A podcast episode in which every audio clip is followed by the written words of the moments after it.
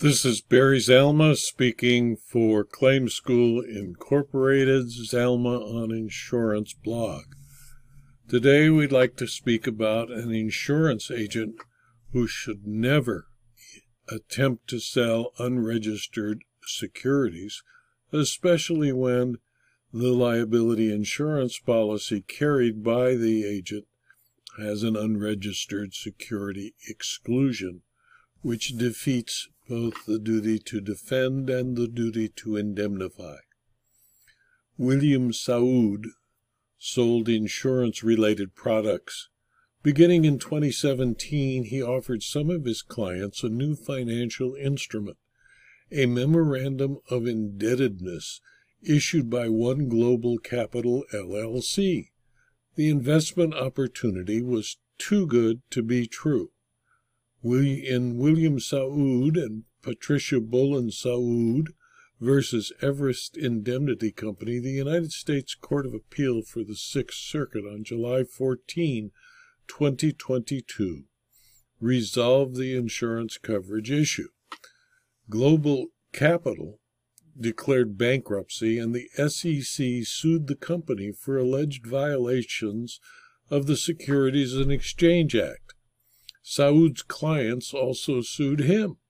Saoud sought indemnification from Everest Indemnity Insurance Company and ultimately sued seeking a declaratory judgment and breach of contract. The district court granted summary judgment in favor of Everest, concluding that the claims related to One Global Capital did not fall within the scope of the insurance policy. Several clients sued Saoud and his wife Patricia, who was also an employee of the firm. Their complaints generally alleged that the Saouds had falsely represented that one global memorandum of indebtedness was a secure investment and had sold an unregistered security in violation of Michigan's security laws. On February 19, 2019, Saoud Financial notified Lancer of two additional lawsuits filed by clients and of investigations by Michigan's Department of Licensing and Regulatory Affairs and the SEC. Saoud Financial claimed expenses of over a $100,000. Lancer, the adjuster, and Everest never responded to the notice.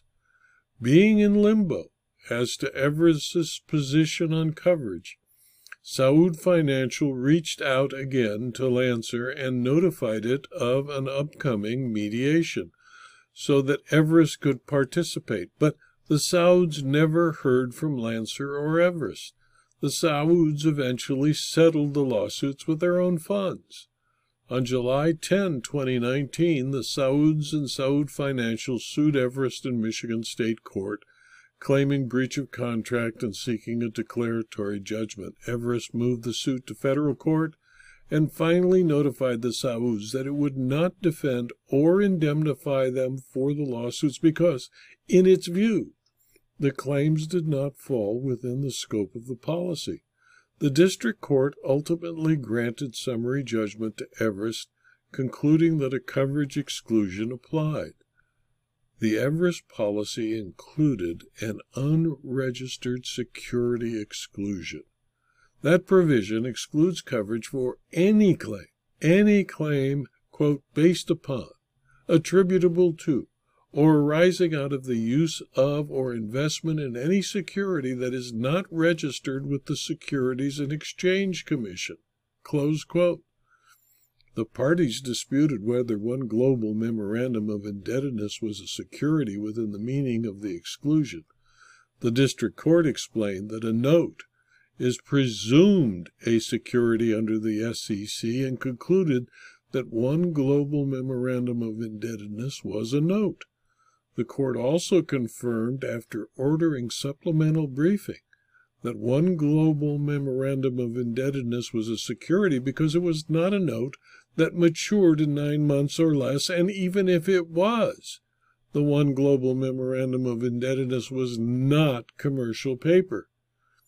The Saouds argued that the unregistered security exclusion applies only if the complaints alleged that the Saouds sold securities that were required to be registered with the SEC and concluded that the security exclusion didn't apply.